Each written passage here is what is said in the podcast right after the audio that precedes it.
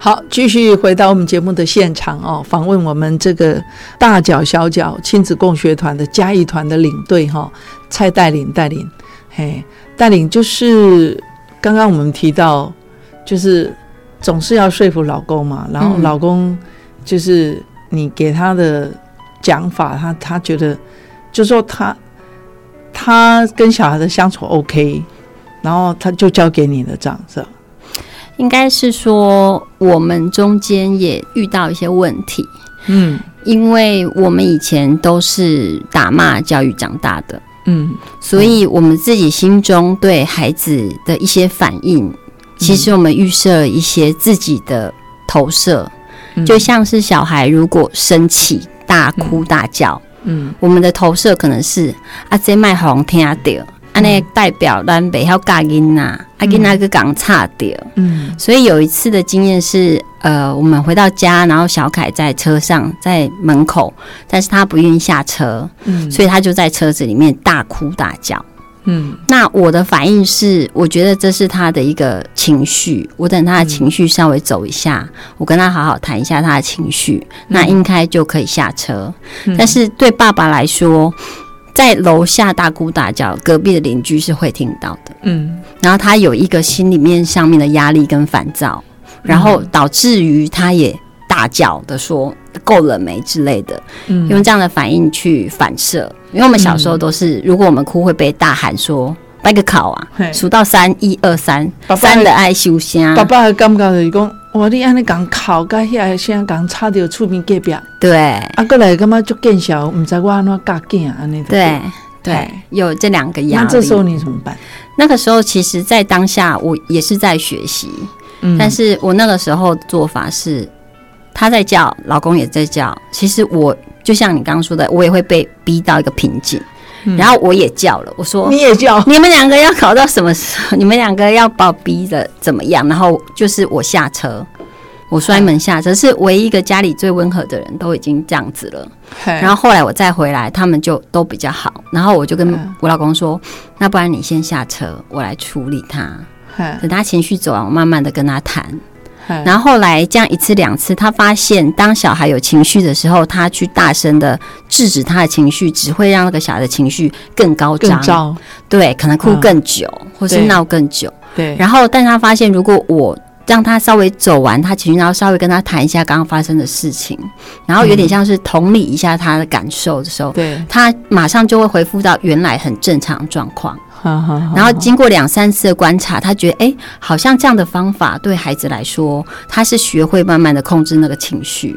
嗯那那个情绪本身没有好坏，我们没有道德判断情绪嗯的时候，反而情绪的来去是更自然的。嗯嗯然后他就也慢慢知道说啊，今天小孩又在车上叫，然后就说啊，我先下车了。好好好，然后过一会他就会看孩子，就像没有事一样，又回到他身边跟他打打闹闹。嗯嗯所以他就会，他也从小孩的改变身上学到一些东西。那他也慢慢的从这个东西去认同到孩子其实不需要被压抑他的哭闹情绪。嗯嗯，我觉得他某种程度也认同了孩子哭闹情绪被压抑，他小的时候也曾经被那样压抑过。嗯嗯对，但他没有用讲的，他是用感觉的，然后后来就是直接用行动，不就支持我们继续做这件事情，来支持我们。嗯嗯对，所以我们没有遇到，目前为止没有遇到什么特别的嗯双方的歧义的部分。嗯，现在小凯是五岁半嘛，对，哦，叫叫一般的就是可能其他的小朋友都是去迄个幼稚园嘛，哈、嘿。那我们是自己带嘛，嗯，对，那你跟老公决定要就是用自己带，然后用共学的方式，然后这当中怎么办？因为当时在云林跟嘉义其实没有共学团，嗯，你按怎处理？其实我一开始想要共学的时候是在、呃三年前，嗯，那三年前就是大概他两岁多，两岁半而已，，对，两岁八个月开始共学。然后那个时候我们要共学之前，必须要去参加一个我们促进会办的呃家庭教育实践班。那那个哦实践班是一个两天的课程。那为什么需要一个两天的课程呢？是因为他希望呃去参加的家庭，尤其是父母，一起去听听看，我们要给你的孩子的跟你们家庭的教育的理念的完整的一个结构。那你从头到尾花两天好好的去理解之后，你去想想看，跟你想要的类不类似？那你们家庭的状况跟资源能不能呃，希不希望拉来这个方向来努力？哦，如果你觉得 OK，我们也想这样子做，所以是随时有这种家庭教育实践班吗？我们大概一两个月在全省各地会轮流开。就是有在摸索的，然后在在在寻求的，这是时候的这个爸爸妈妈，这时候的爸爸妈妈就要先去上这个实践班就对了。对，那这个实践班就完整的理念，例如我们的中心的一个做法是，你有五个东西不能对你的孩子做，啊，我们叫做我们就开玩笑是有一个舞步，不是跳恰恰的舞步，是五个不能做的。五个不对，第一个是不打，不打，第二个是不骂，嗯。第三个是不威胁，嗯。第四个是不利诱，嗯。第五个是不恐吓。嗯。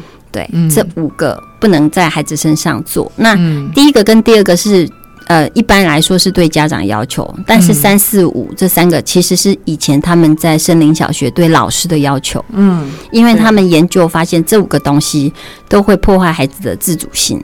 嗯，对。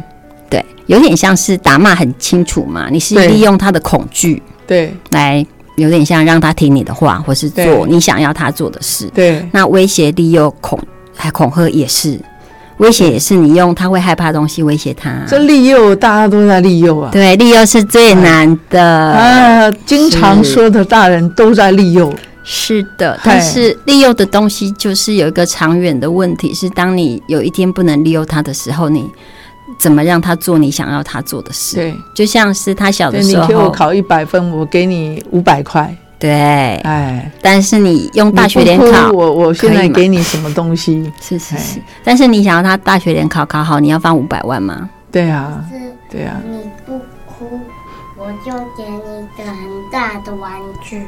哦，不哭就给你一个很大的玩具，这也叫做利诱是吗？小凯，你最近有没有被利诱？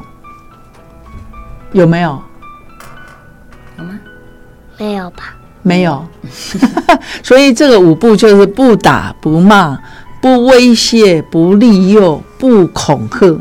对这个是我们就是亲子共学团的五个基本原则就对了。就是对孩子的基本原则。那如果嗯你今天，因为我们发现这五个东西是人跟人之间相处，如果你可以把它拿掉的话，它就会比较像是一个平等的是，状况。就像你不会对你的朋友打骂吧，嗯。你也不用威胁、利诱、恐吓来让你的朋友来你家吃饭吧。